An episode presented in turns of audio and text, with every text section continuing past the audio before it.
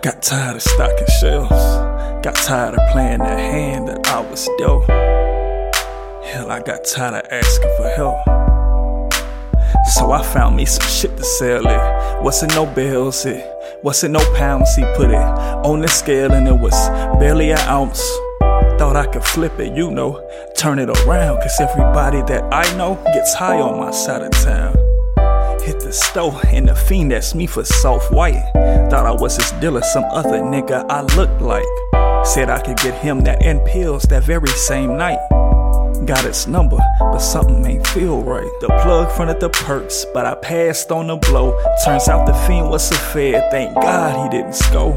I had to work, but ain't nobody hit my phone. I had to buy all that shit cause I couldn't get it gone.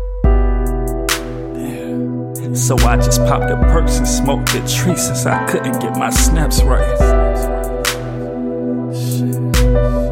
I had the plug, but I couldn't get my bites right. I got the pills and almost got popped that same night. I tried to make something shake since my money wasn't looking right. Now around this time, most of my niggas was in the streets. But deep down inside, I knew it wasn't for me. I wasn't patient, infatuated on buying myself everything I need. Then we met and you gave me a new perspective. You helped me see. Deontay died over a year before. R.I.P. Told me if I ain't stopped trying to run the streets, that could be me. You took me in when I was in between jobs and didn't give a fuck about going to school. You said you were here for good, through thick and thin. And regardless of how hard it got, that we would see it through. Until I started losing faith in life. And after leaving Ace's crib one night, I crashed my whip because I was too drunk. Shit, with all the drinking I did, I pushed my luck, but you still cared, so now you picking me up. We both knew that I was far from a bum. It's just hard as a man when you broke and you going through something. People saying they care, but they don't really give a fuck. And the ones that you were close to, shit, they done lost your trust. Plus the jobs you trying to get, they ain't showing no love, and your real life family no longer acting like blood. I felt I wasn't enough. But I did everything I could to keep from giving up.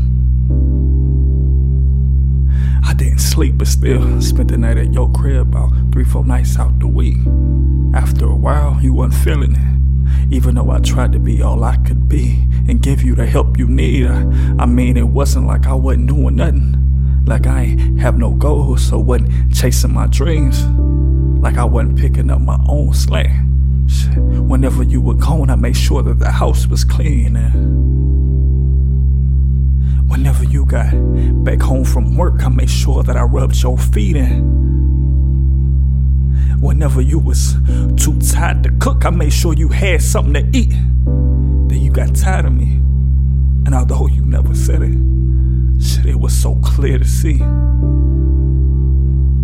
You had me feeling like I was the problem and I needed to leave. That all that changed when I started working and making change cause you changed into a chick that you never used to be. You went from being distant to steady complaining about since I started working, we barely see each other or speak. Cause when I wasn't working, I was working on music. Even when nobody would listen to me. And whenever you would sleep over and go to bed, I'd stay up and I'd work on beats. And although you ain't like me sipping, I make better music when I'm a little tipsy, so I'd pour a drink. But whenever you saw me happy cause I made something I liked, you would always tell me to stop cause you was trying to sleep.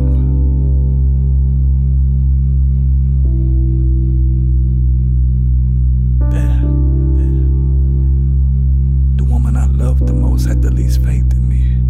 You knew I had a dream.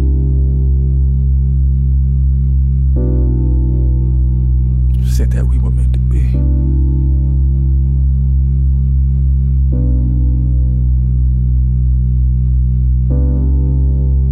You said that we were all we need.